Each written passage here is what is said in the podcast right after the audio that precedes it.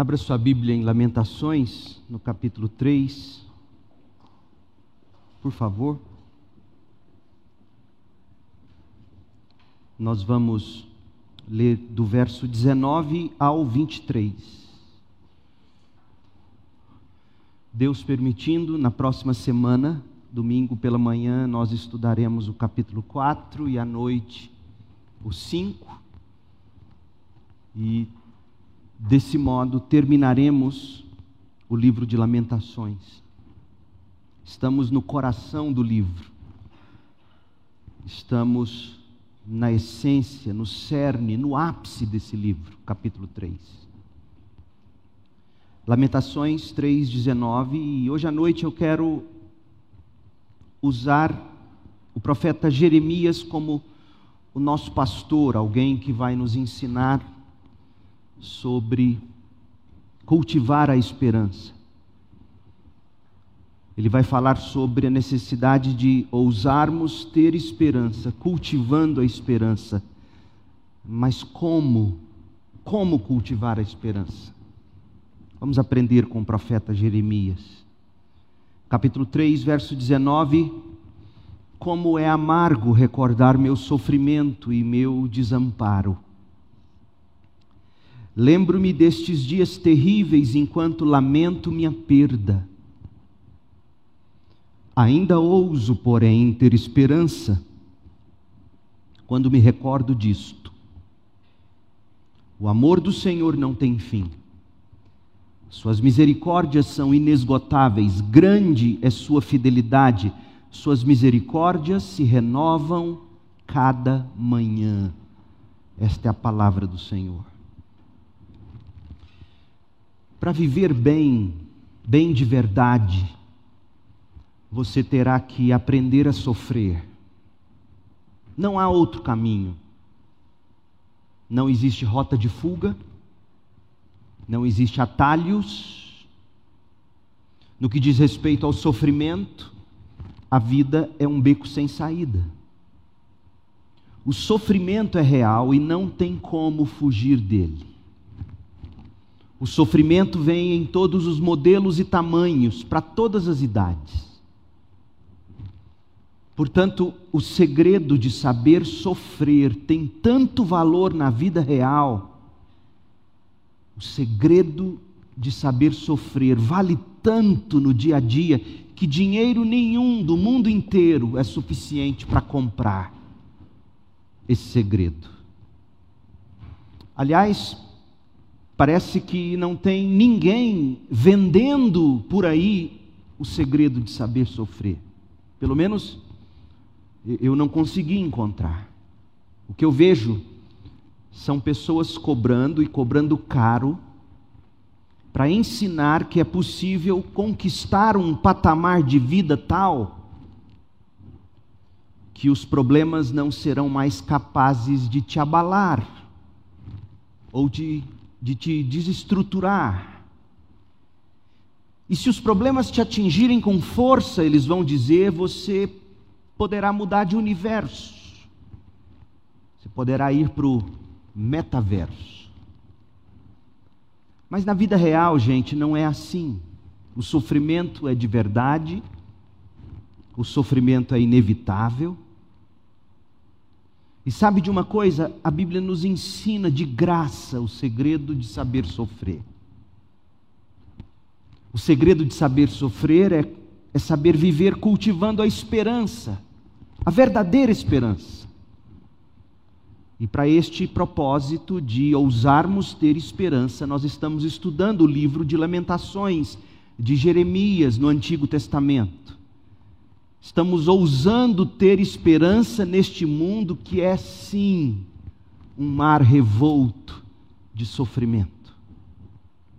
O capítulo 3, como eu já disse, é o ápice do livro de Lamentações.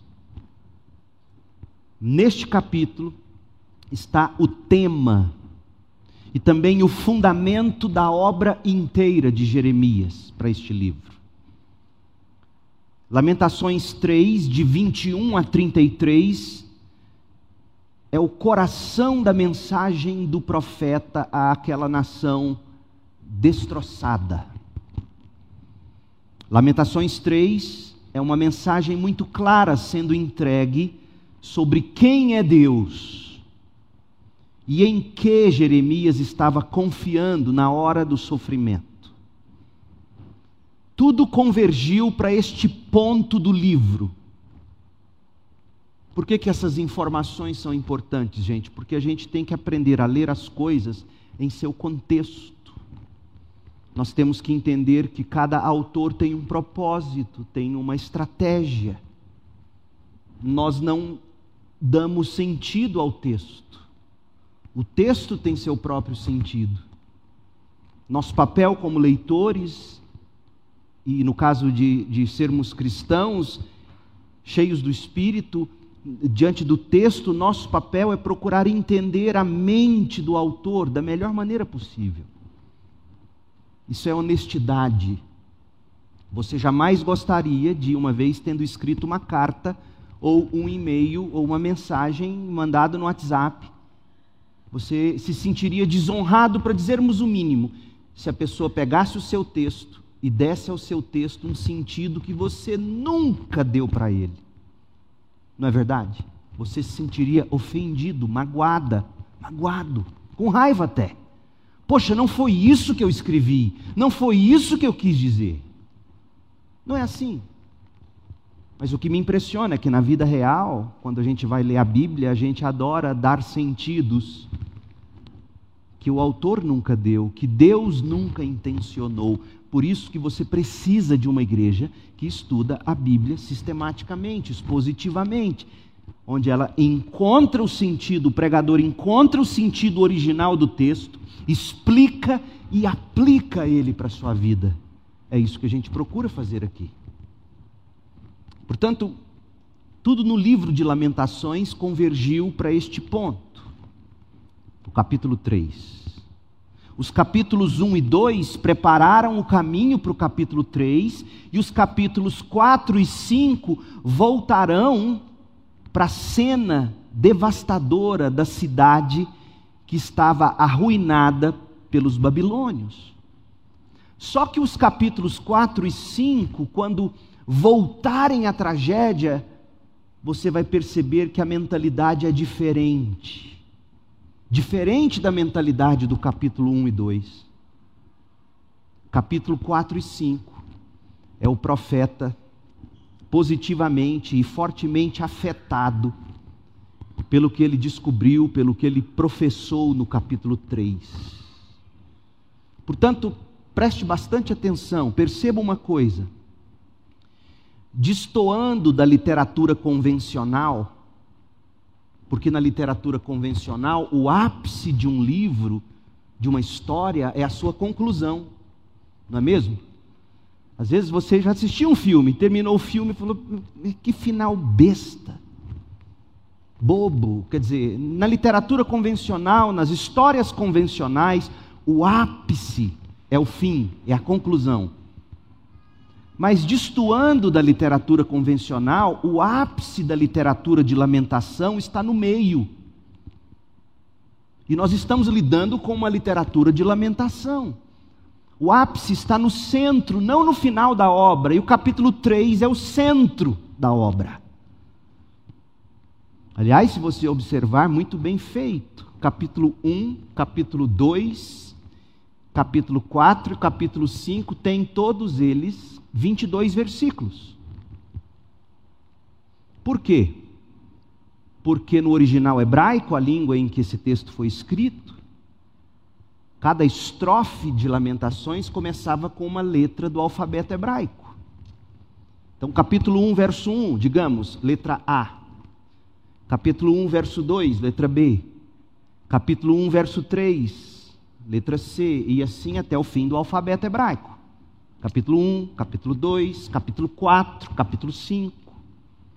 O capítulo 3 tem 66 versículos.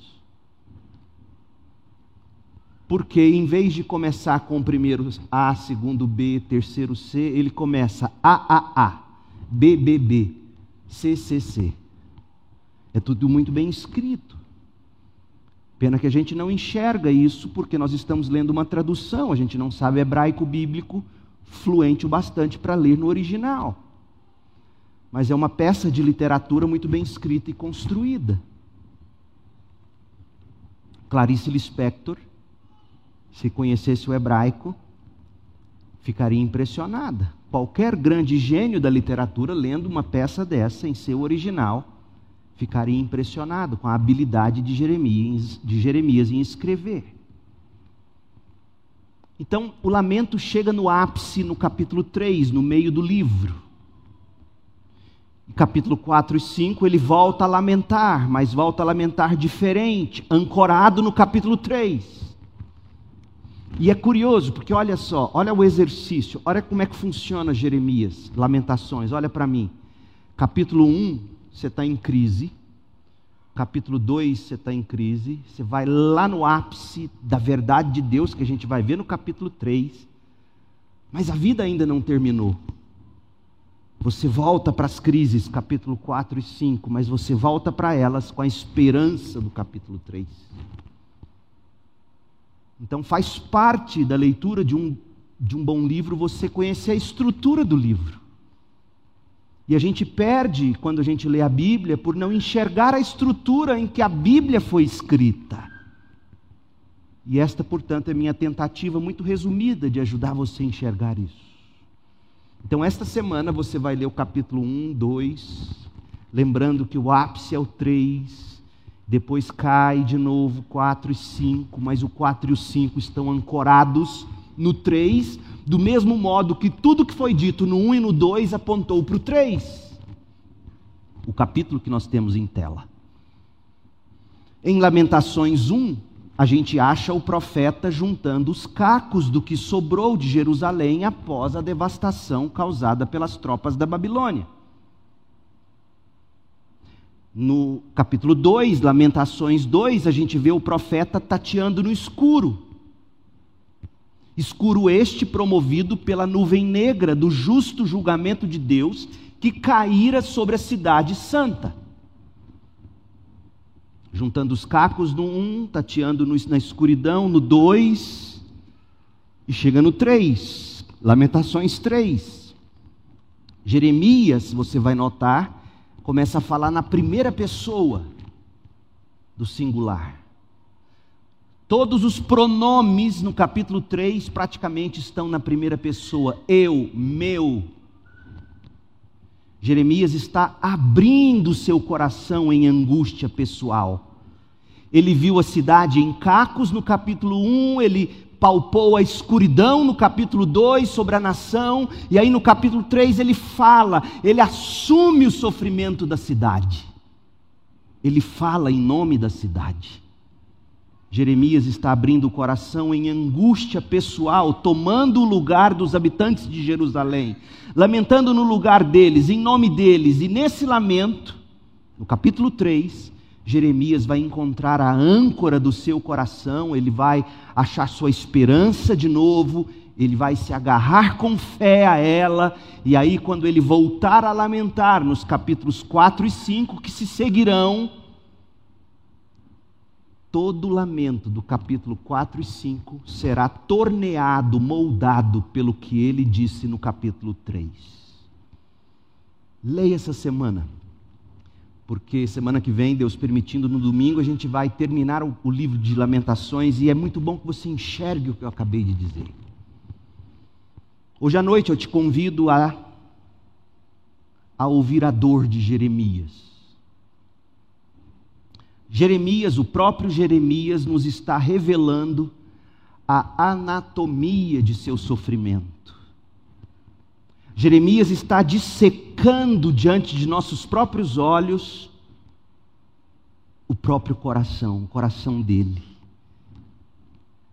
Desse modo, o profeta nos está ensinando sobre como cultivar a esperança.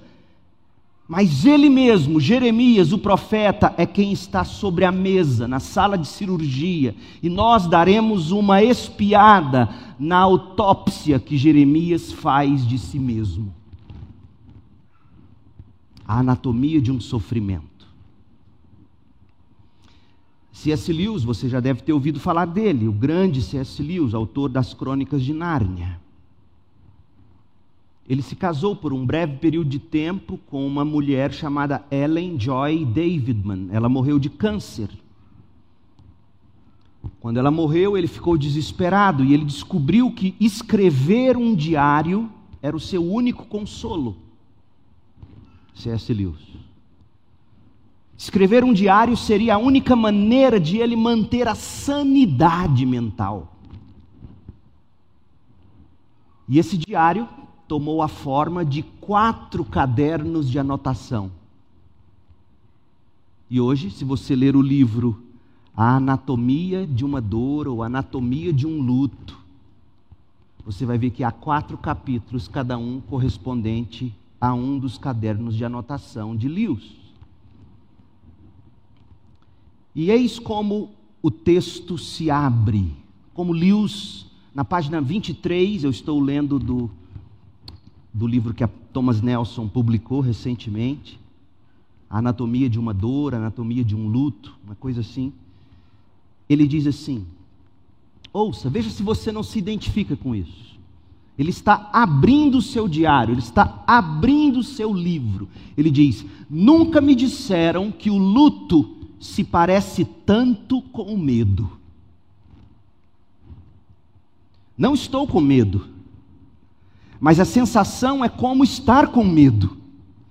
A mesma agitação no estômago, a mesma inquietação, o bocejo. Eu continuo com a garganta seca, outras vezes é como se eu estivesse ligeiramente bêbado ou tivesse recebido uma pancada na cabeça. Há uma espécie de manto invisível entre o mundo e eu. Acho difícil entender o que alguém diz. Ou talvez é difícil querer entender. É tão desinteressante tudo. No entanto, quero que os outros estejam perto de mim. Eu receio os momentos em que a casa está vazia, se ao menos falassem uns com os outros e não comigo. Veja, gente, o que o sofrimento tem provocado em você. Você sente que Deus te abandonou? Como eu disse, quando o câncer ceifou a vida da esposa amada, Joy, ele chamava ela de H, o H em inglês, só de H, ou de Joy. Lewis até considerou que Deus não se lembrava mais dele. Você acredita? Tanto que a crítica textual, a, a crítica literária, alguns mais crentes do que outros, aqui eu estou falando cinicamente, eh, julgam esse livro de Lewis um livro não interessante, porque em algum momento Lewis acha que Deus não se lembrava mais dele, mas o fato é que ele está sendo humano, ele está lamentando como se deve lamentar na hora da dor, e é isso que ele diz na página 25. Quando você está feliz, tão feliz, que não tem a sensação de precisar de Deus, tão feliz que é tentado a sentir como uma interrupção às reivindicações de Deus a seu respeito. Se você se lembrar e se voltar para Deus com gratidão e louvor, você será, ou é o que sinto, recebido de braços abertos. Ele está dizendo: quando a gente está feliz, tão feliz, a gente vai a Deus, a gente sente Deus nos recebendo de braços abertos. Mas vá a Deus quando sua necessidade é desesperadora, quando todas as outras ajudas são vãs. E o que você encontra? Vá a Deus na hora da sua maior dor. O que você encontra? Uma porta batida na sua cara e um som de tranca, assim como o som da segunda tranca do lado de dentro. Depois disso, silêncio você também pode se afastar. Quanto mais você esperar, mais enfático se tornará o silêncio. Não há luzes nas janelas. Talvez seja uma casa vazia. Já foi habitada? Uma vez pareceu ter sido sim, e essa impressão era tão forte quanto a de agora. O que isso significa? Porque Deus é um comandante tão presente em nossos tempos de prosperidade e uma ajuda tão ausente em tempos de angústia. Fecha aspas. Você já se sentiu assim? Na alegria, Deus de braços abertos. na dor, porta na cara, silêncio. Deus não fala com você. Quanta gente consegue se identificar com esse sentimento de lios na hora do sofrimento? Sabe por quê? É que na hora da dor, principalmente nos estágios iniciais da dor, por natureza e pelo instinto de sobrevivência humana, o sofredor fica totalmente absorvido pela sua própria dor. Você se absorve em sua própria dor, quase como se o mundo inteiro girasse em torno de você. E é assim que você vai sentir então que Deus não te ouve, que Deus fechou a porta, que existe um manto invisível separando o mundo de você. A cabeça parece que levou uma pancada, como se estivesse bêbado. Você está absorvido pelo seu próprio sofrimento. Olha como Lewis coloca páginas 27 e 28 no início. Ele diz assim: Certa vez eu li a frase, passei a noite inteira acordado com dor de dente, pensando sobre dor de dente e sobre ficar acordado. É verdade com respeito à vida.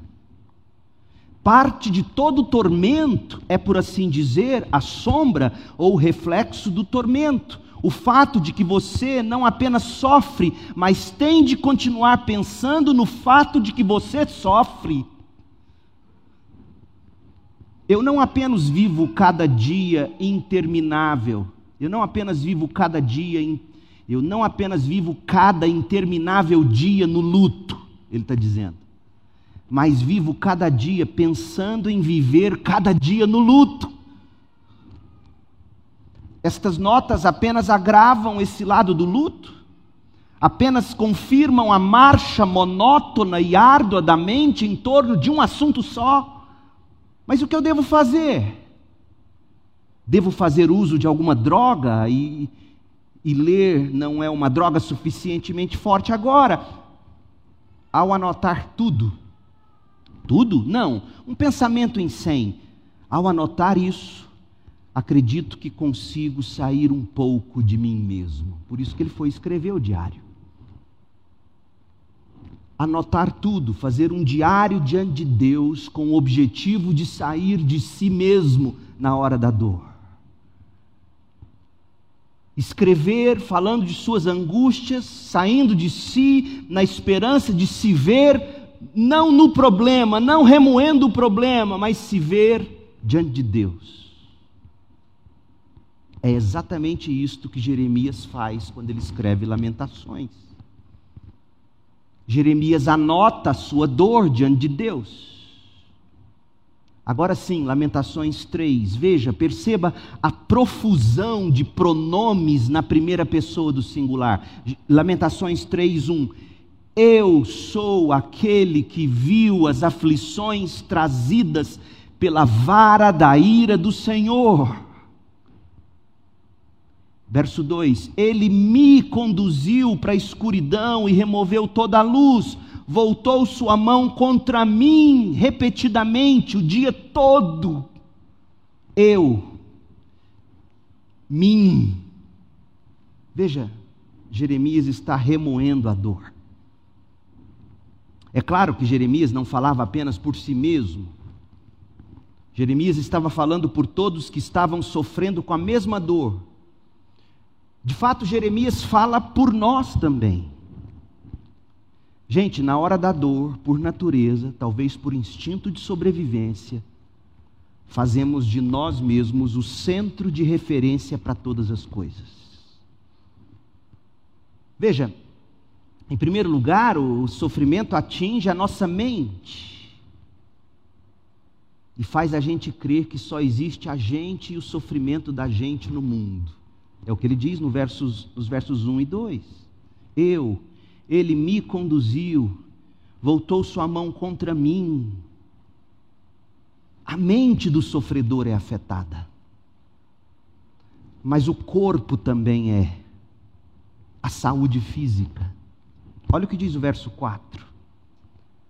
Fez minha pele e minha carne envelhecerem, e me quebrou os ossos. Claro que a linguagem é poética, mas revela verdades. Todo sofrimento, todo sofrimento afeta o corpo. O sofrimento envelhece. O sofrimento faz doer os ossos. Mas o sofrimento, além de atingir a cabeça, além de atingir o corpo, atinge agora o coração o que nós poderíamos chamar de alma de Jeremias, ou o espírito de Jeremias. É a mesma coisa na Bíblia. A parte imaterial, a alma, o coração, o espírito de Jeremias foi atingido pelo sofrimento, e olha como ele se sente. E por isso eu fiz as citações de Lewis, porque é comum. Aconteceu com Jeremias, aconteceu com Lewis, acontece com você e comigo. O problema nos faz viver no problema, pensando no problema, o problema afeta o corpo da gente. Você desenvolve uma úlcera, você desenvolve uma gastrite, você desenvolve dor no corpo, fibromialgia, seja qual for a dor, a doença, o corpo sofre no sofrimento. Mas a alma também, o espírito também. Verso 5 Sitiou-me, Deus me sitiou, ele está dizendo. Deus me cercou de angústia e aflição.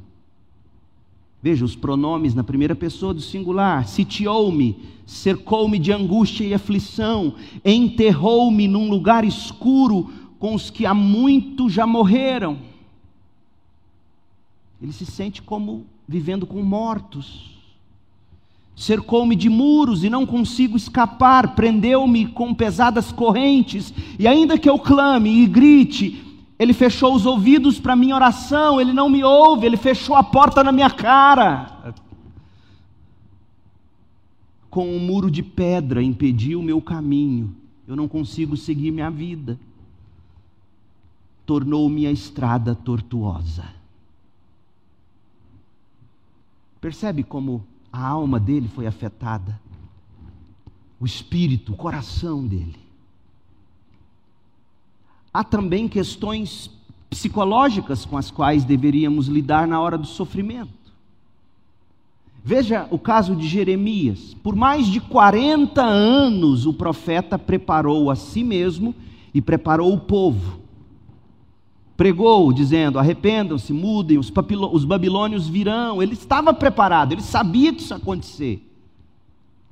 Jeremias falou tanto da possibilidade quanto da inevitabilidade da queda de Jerusalém. Os babilônios destruiriam a cidade. Se você sabe disso, 40 anos pregando isso, sabe disso, 40 anos revisando essa história, seria de esperar o quê?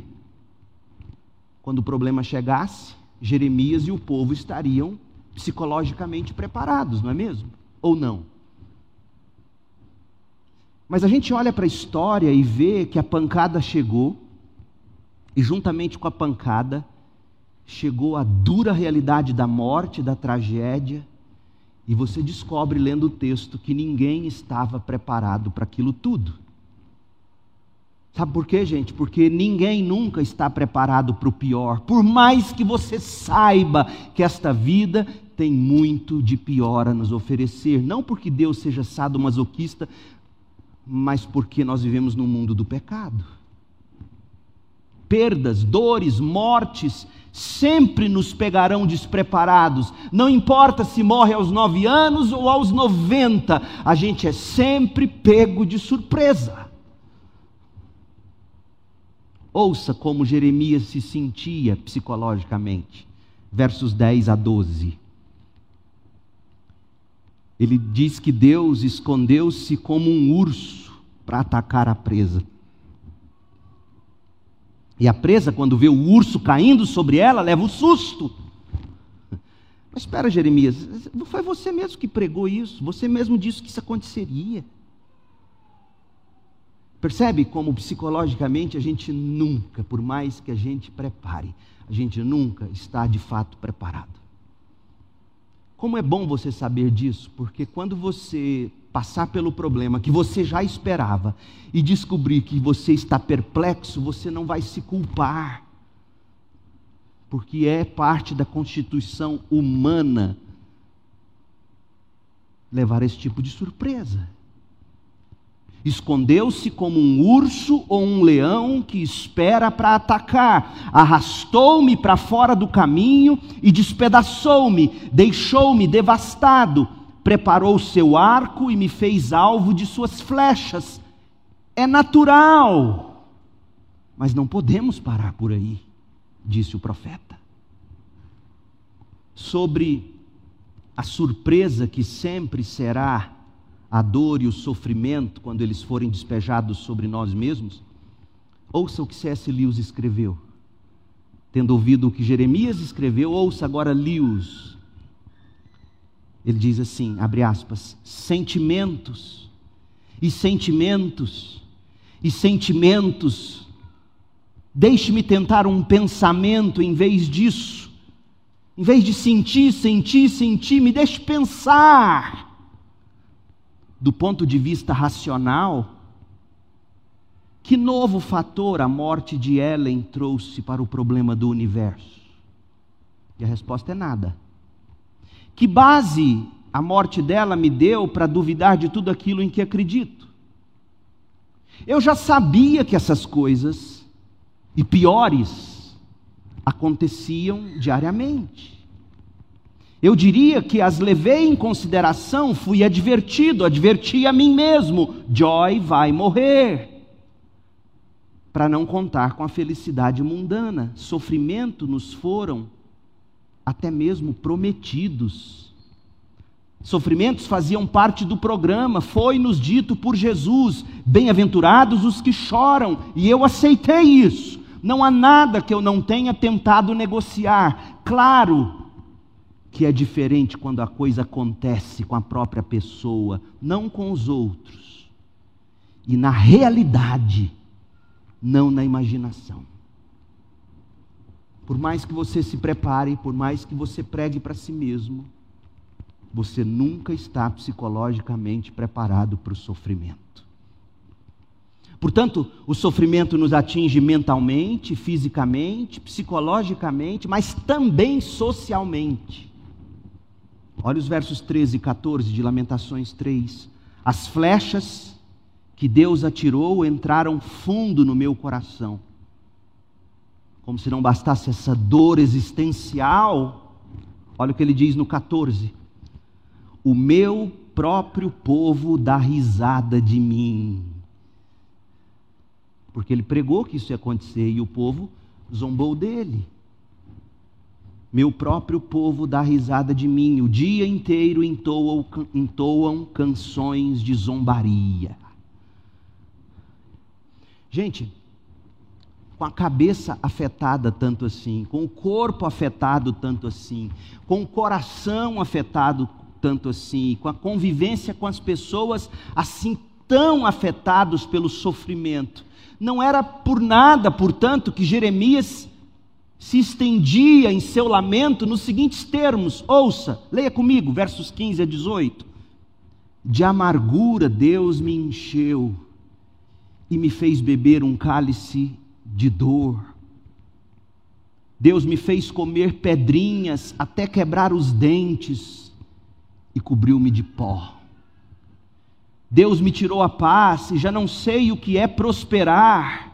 Eu grito meu esplendor se foi, tudo que eu esperava do Senhor se perdeu. Jeremias acabou de nos apresentar a anatomia do seu sofrimento. O sofrimento feriu a cabeça dele, eu, eu, eu. O sofrimento afetou o corpo dele, ele envelheceu e sentiu dor. O sofrimento afetou o coração dele, ele vacilou na fé, você leu comigo. E afetou também o sofrimento, a convivência dele com as pessoas. Não espere menos do que isso, do sofrimento. Não espere menos do que isso, do sofrimento. A pergunta de um milhão de dólares é: como, no que ancorar o coração numa situação dessas. Aí vem a segunda parte de Lamentações 3, que é o coração do livro.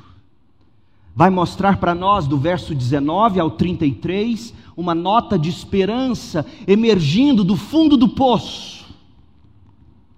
Jeremias começa a orar Lembra de hoje de manhã, da mensagem de hoje? Se você não ouviu, precisa ouvi-la.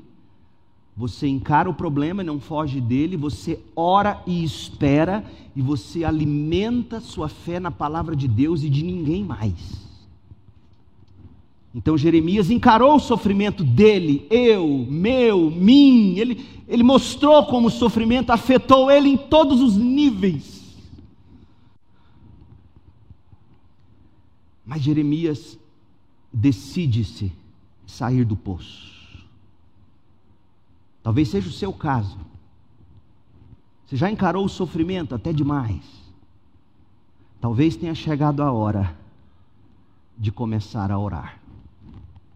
A angústia descrita até aqui nunca pretendeu tornar-se um fim em si mesma. Jeremias não se permitiu ficar preso no seu lamaçal de sofrimento. Você se lembra de Jeremias 38? Em Jeremias, lá no livro Jeremias, capítulo 38, Jeremias fora retirado do poço lamacento, onde ele fora jogado pelos falsos profetas. Os falsos profetas jogaram ele lá dentro e Deus agiu para tirá-lo daquele poço, literal. Mas agora nós vamos achar Jeremias sendo gradualmente guinchado para fora do poço do seu eu natural que afogava no desespero total. Não se afogue no seu eu, saia desse poço. E olha, olha como Jeremias faz isso. E veja, é o mesmo homem, é o mesmo profeta, é o mesmo Jeremias que há pouco, e nós lemos, dissera que Deus havia fechado as portas para sua oração. Deus não ouvia. Esse mesmo homem agora ora. Esse é o lamento bíblico. Deus, o Senhor não me ouve, mas você não para de orar.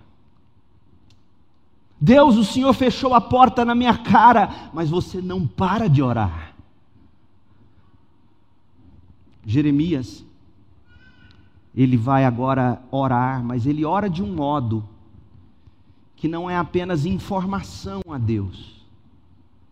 Ele ora de um modo que é também pregação para o seu coração. Para você sair desse poço de lama do seu eu natural que te afoga em desespero total, você precisa aprender a orar de um modo que essas palavras, além de irem a Deus, inflamam seu coração com esperança. Você precisa aprender a orar assim. É questão de vida ou morte.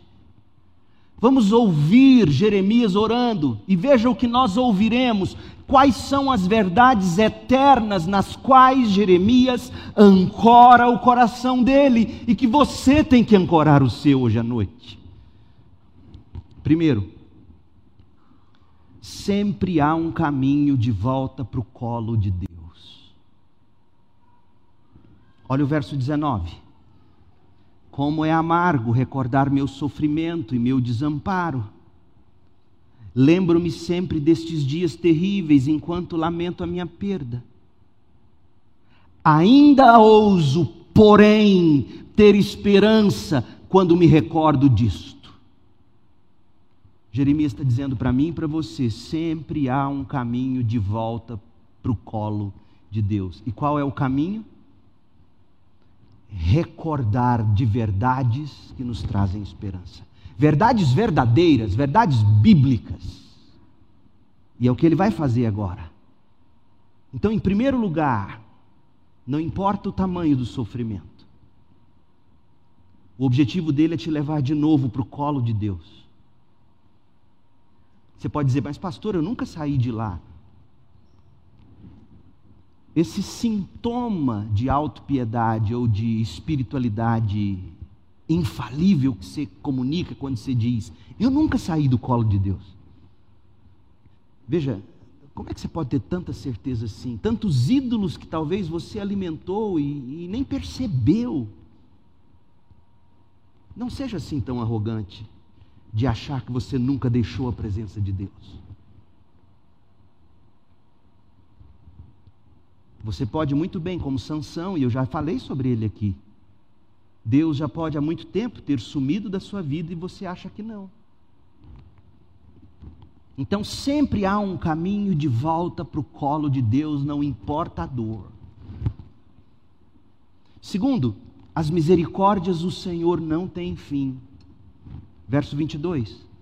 O amor do Senhor não tem fim, suas misericórdias são inesgotáveis. Grande é sua fidelidade, suas misericórdias se renovam cada manhã. Digo a mim mesmo: o Senhor é minha porção, por isso esperarei nele. As misericórdias do Senhor não acabam com a tragédia, não terminam quando a saúde acaba, não acaba a misericórdia de Deus quando acaba o dinheiro, quando o seu prestígio vai embora, quando a beleza não existe mais, quando o corpo está flácido, quando a velhice te impede de prosseguir, quando outros começam a se destacar e você parece sumir deste mundo.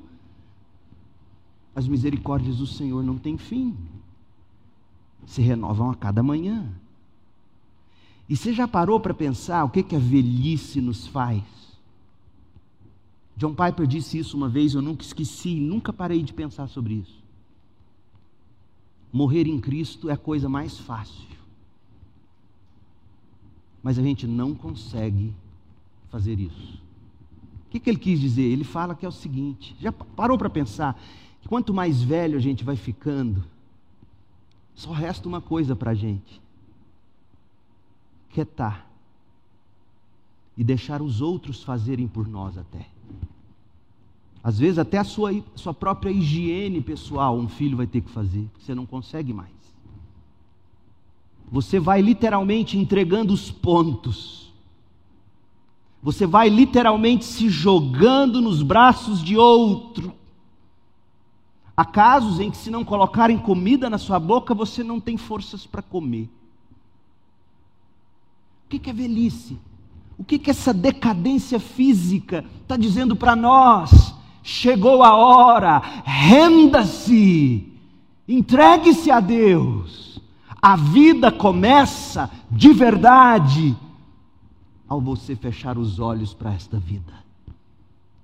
Mas a gente resiste e não quer. A gente quer ser relevante. A gente quer que as pessoas não se esqueçam da gente. Ora, os filósofos gregos pregaram esse evangelho. Qual é o evangelho dos filósofos gregos? Deixa sua marca no universo, que todos se lembrem da sua memória, que a sua memória jamais seja esquecida. É isso que o coração pecaminoso quer, culto a Ele mesmo. E Deus vem, joga Jeremias no chão e diz: entregue os pontos. Entregue os pontos. Faça nada, Jeremias, faça nada. Fique quietinho. Deite. Feche os olhos. Deixa eu cuidar de você, deixa eu te receber. Minhas misericórdias não têm fim. Sua saúde acaba. Sua alegria dura pouco. Dinheiro tem fim, beleza tem fim, mas as misericórdias do Senhor não têm fim. Terceiro, esperar não é sinônimo de desperdiçar. Esperar, jovem, adolescente, esperar não é sinônimo de desperdício.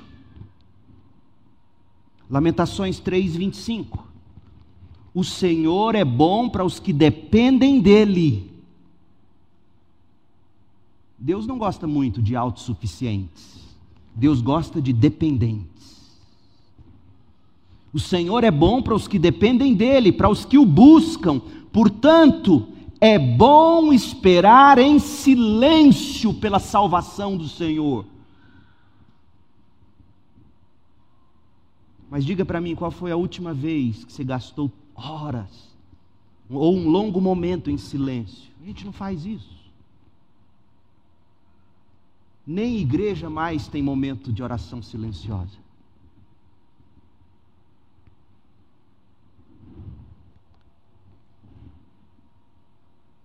Esse silêncio ensurdecedor que a gente tanto teme,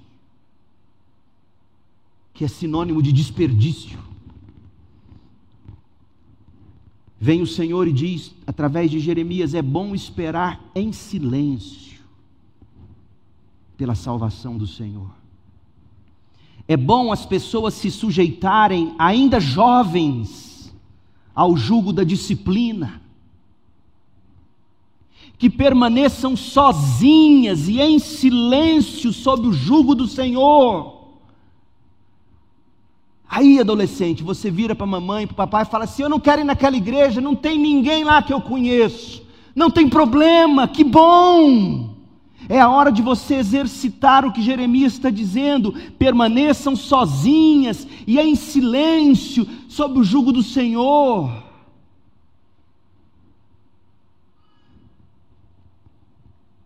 Que se deitem com o rosto no pó, pois talvez ainda haja esperança que deem a outra face para os que os ferem e aceitem os insultos dos seus inimigos. Esperem pela justiça de Deus. Esperem pelo tempo de Deus.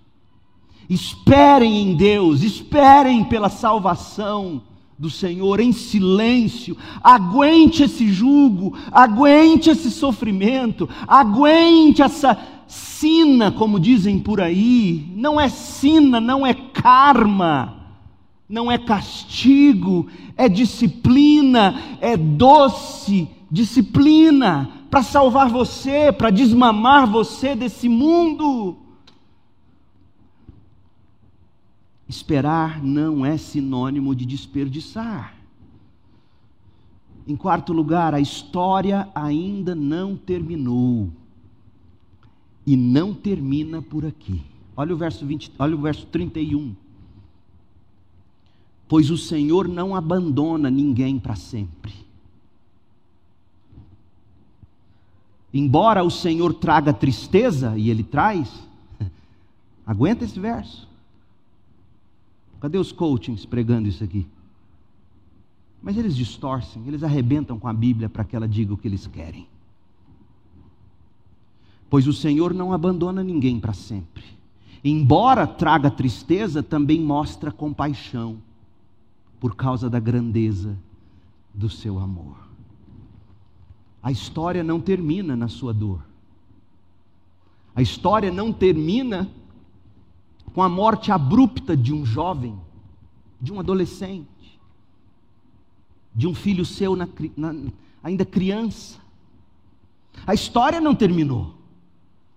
E a história não termina aqui, a história não termina desse jeito. A história não termina com laudo médico, com atestado de óbito.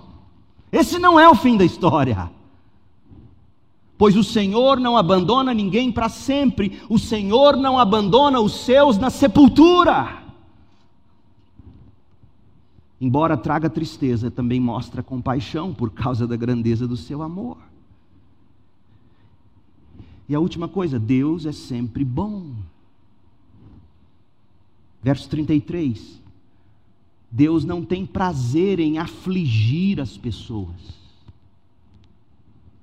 nem em lhes causar tristeza.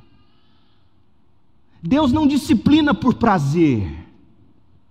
Deus não fez o que fez com Jerusalém porque ele tem prazer em afligir, em causar dor e tristeza. Deus não se alimenta de lágrimas no sentido sarcástico, maldoso, não. Deus disciplina por amor.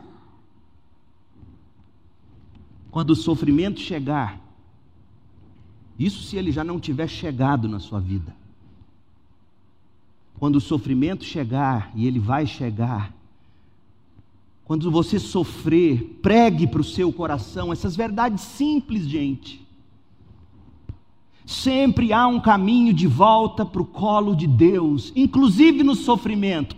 Talvez o próprio sofrimento seja o caminho para o colo de Deus, sobretudo o sofrimento de Cristo na cruz, no seu lugar, é o caminho de volta para o colo de Deus. As misericórdias do Senhor não têm fim, elas se renovam a cada manhã. Esperar não é sinônimo de desperdiçar Portanto, crente, ache meio de se aquietar em silêncio. Espere. A história ainda não terminou. Pregue isso para você, a história não terminou e não termina aqui. E se terminar de um jeito feio, cruel, aparentemente injusto, pregue para você o que Paulo escreveu em 1 Coríntios 15, 19. Se a nossa esperança em Cristo vale apenas para esta vida, somos os mais dignos de pena em todo o mundo. Sua esperança em Cristo não é apenas para esta vida E Deus é sempre bom. Ancore o seu coração nessas verdades e você não ficará no poço do desespero. Mas tem uma última coisa que eu quero ver com você: o ânimo para prosseguir. Nós vimos a anatomia do sofrimento de Jeremias, nós vimos a âncora do coração de Jeremias, agora, no que ele encontrava ânimo para prosseguir do verso 1 ao 18, a anatomia, do verso 19 ao 33, a âncora, do verso 34 até o fim do capítulo, você encontra o ânimo.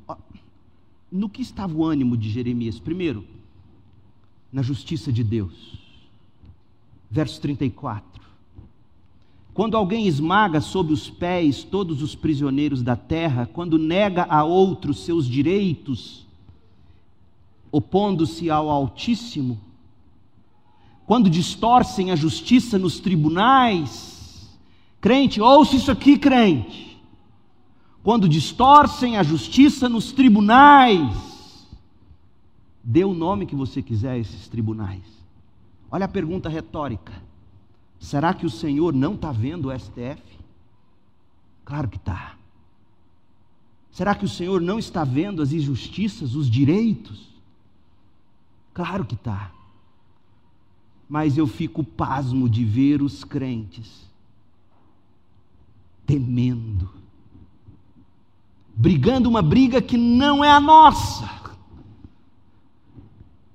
Descanse na justiça de Deus. Sim, existem pessoas esmagando o inocente sob os pés. Existem pessoas, líderes, justiça dos homens, negando o direito aos homens, distorcendo o direito.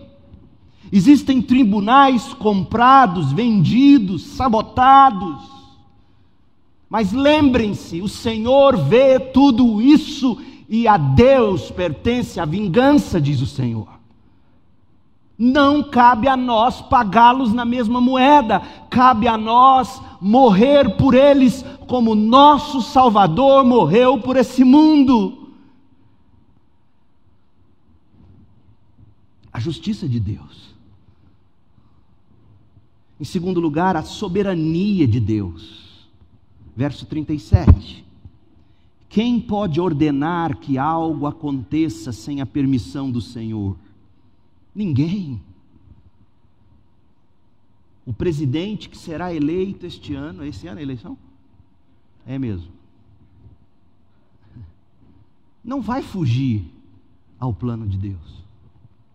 Não vai fugir ao plano de Deus, ou você não crê na Bíblia. Não estou dizendo que ele será o melhor, longe disso. E que venham os ruins. Crente é para esses tempos ruins. Quem pode ordenar que algo aconteça sem a permissão do Senhor? Um erro médico, um bêbado no trânsito, um jovem, como vimos esses dias, na portaria do prédio, descendo para levar o cachorrinho para fazer xixi. Um acidente, o carro bate, ceifa a vida do menino. torcedor do Atlético aqui. Quem pode ordenar que algo aconteça sem a permissão do Senhor? Ninguém. Acaso o Altíssimo não envia? Acaso Deus não envia tanto a calamidade como o bem? Quem envia calamidade sobre esse mundo, meu povo? Deus. E Ele não faz isso de um modo a ter prazer nisso. A gente viu.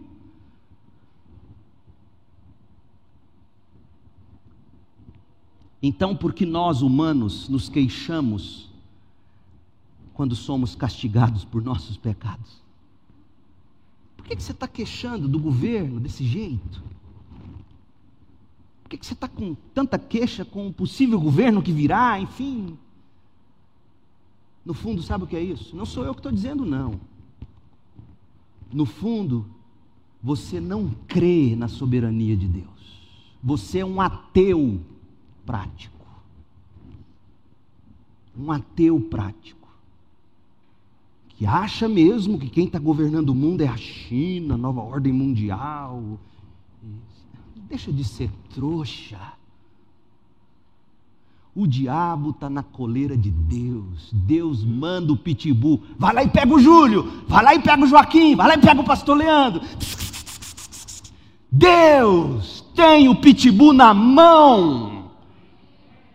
E isso tem que fazer você crer, em vez de murmurar pelos seus privilégios que vão ser perdidos e vão mesmo.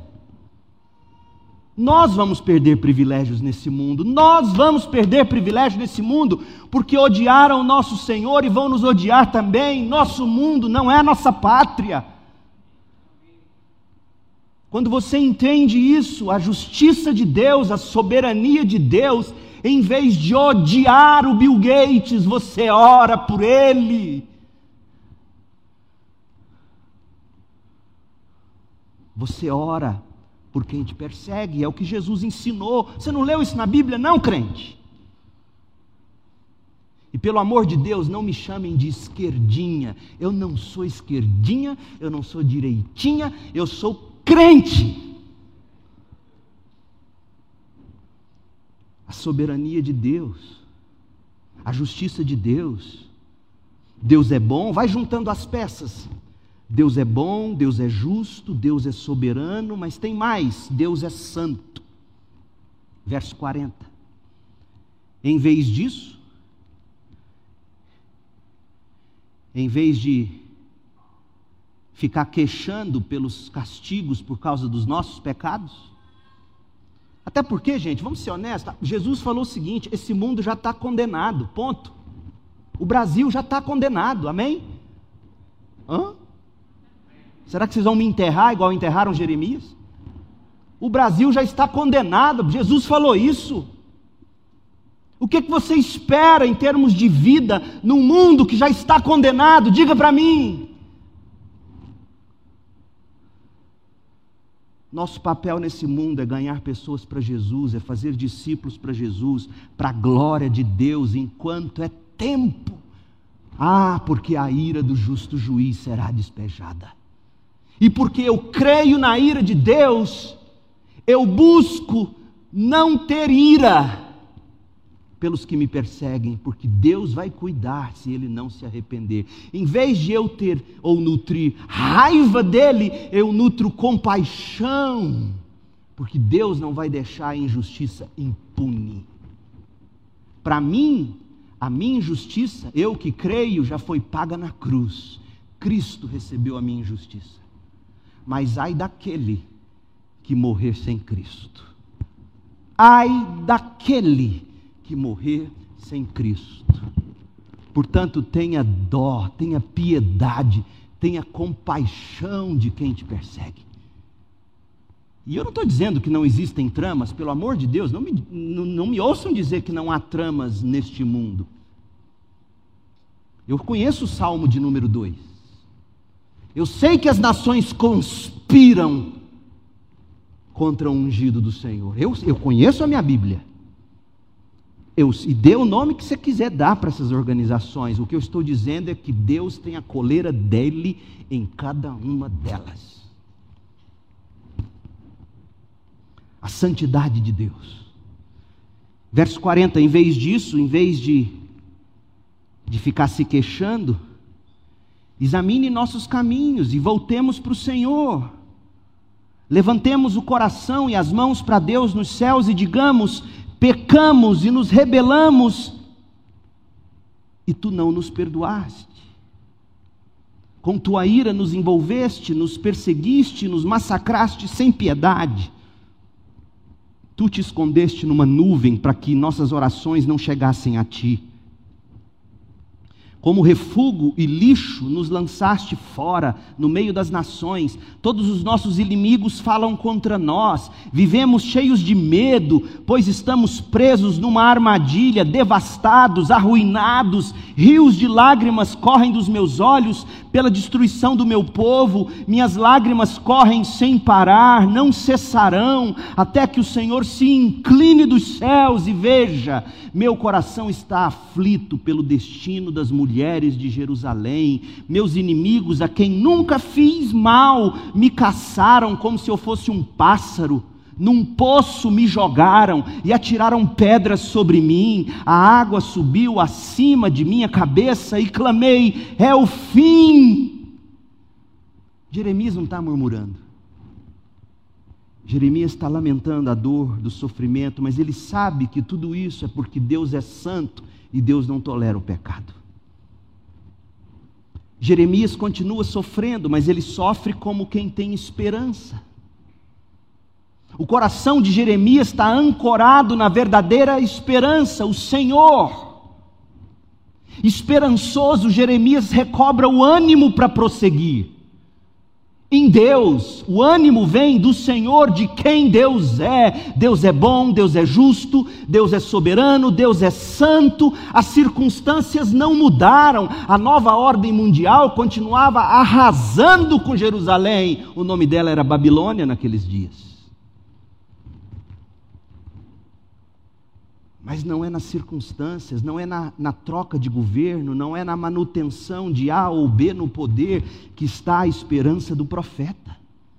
Nem deve ser a sua, tampouco a minha. Nossa esperança é que Deus é bom, Deus é justo, Deus é soberano e Ele é santo.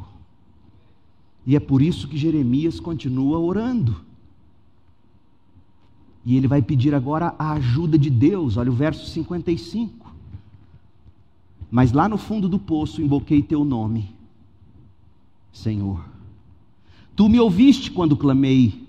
Ouve minha súplica agora, escuta meu clamor por socorro. Sim, tu viste quando clamei e disseste: Não tenha medo. Por que, que ele pede a ajuda de Deus? Porque ele juntou as peças. Deus é bom, Deus é justo, Deus é soberano, Deus é santo. Só Ele poderá me ajudar. Mas Jeremias também pede por justiça. Olha como ele termina o capítulo, verso 58. Senhor, defende minha causa, pois redimiste minha vida. Viste a injustiça que me fizeram, Senhor. Demonstra a tua justiça. Viste os planos vingativos que meus inimigos tramaram contra mim. Senhor, ouviste os insultos deles. Sabes muito bem dos planos que tramam. Meus inimigos me acusam e conspiram contra mim o dia todo. Olha para eles. Sentados ou em pé, zombam de mim com suas canções. Senhor, dá-lhes o que merecem por todo o mal que fizeram. Dá-lhes coração duro e teimoso e que tuas maldições caiam sobre eles, persegue-os em tua ira e destrói-os sob os céus do Senhor. Ah, quem lamenta assim diante de Deus, consegue levantar e dar um copo d'água para quem lhe persegue. Porque sabe que não tem coisa pior do que cair na mão de um Deus irado ânimo para prosseguir não está nas circunstâncias, não está na saúde, não está no casamento, não está nos filhos, não está no marido, na mulher, no dinheiro, na beleza. Ânimo para prosseguir está no Senhor, na bondade de Deus, na justiça de Deus, na soberania de Deus e na santidade de Deus. Uma das coisas que mais causam crises filosóficas e existenciais na humanidade é o problema do sofrimento. As pessoas dizem: como pode um Deus bom permitir tanto mal? Porque Deus é santo. Como pode um Deus todo-poderoso não agir para impedir o mal? Porque Deus é justo. E em tudo isso, está também a bondade de Deus, a sabedoria de Deus, a misericórdia de Deus, todas, todas essas coisas conjugadas juntas. Deus não é um pássaro preto que você coloca na gaiola e diz: canta para mim. Se você não entende Deus, bem-vindo ao clube. Deus é para ser regozijado. Ele é sábio, ele é santo, ele é justo, ele é bom, Ele é soberano. Portanto, diante da sua dor e diante do seu sofrimento, o que lhe cabe é pregar a si mesmo o tempo todo. Sempre tem um caminho de volta para o colo de Deus. Cristo é esse caminho.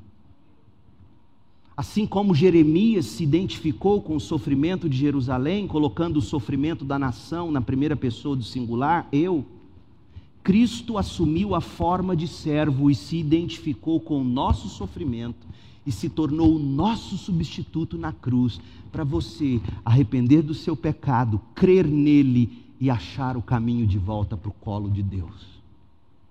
Creia em Jesus hoje à noite. Não como uma divindade qualquer, mas como o Cordeiro de Deus que tomou o lugar do pecador na cruz. E todo aquele que nele crê não perece, tem vida eterna.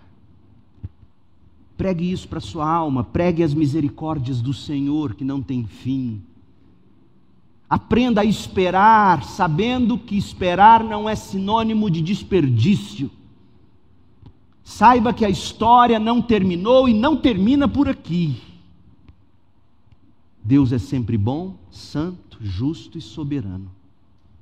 A esperança para a hora do sofrimento brota da reafirmação da verdade bíblica para a sua própria alma. Oremos. Pai,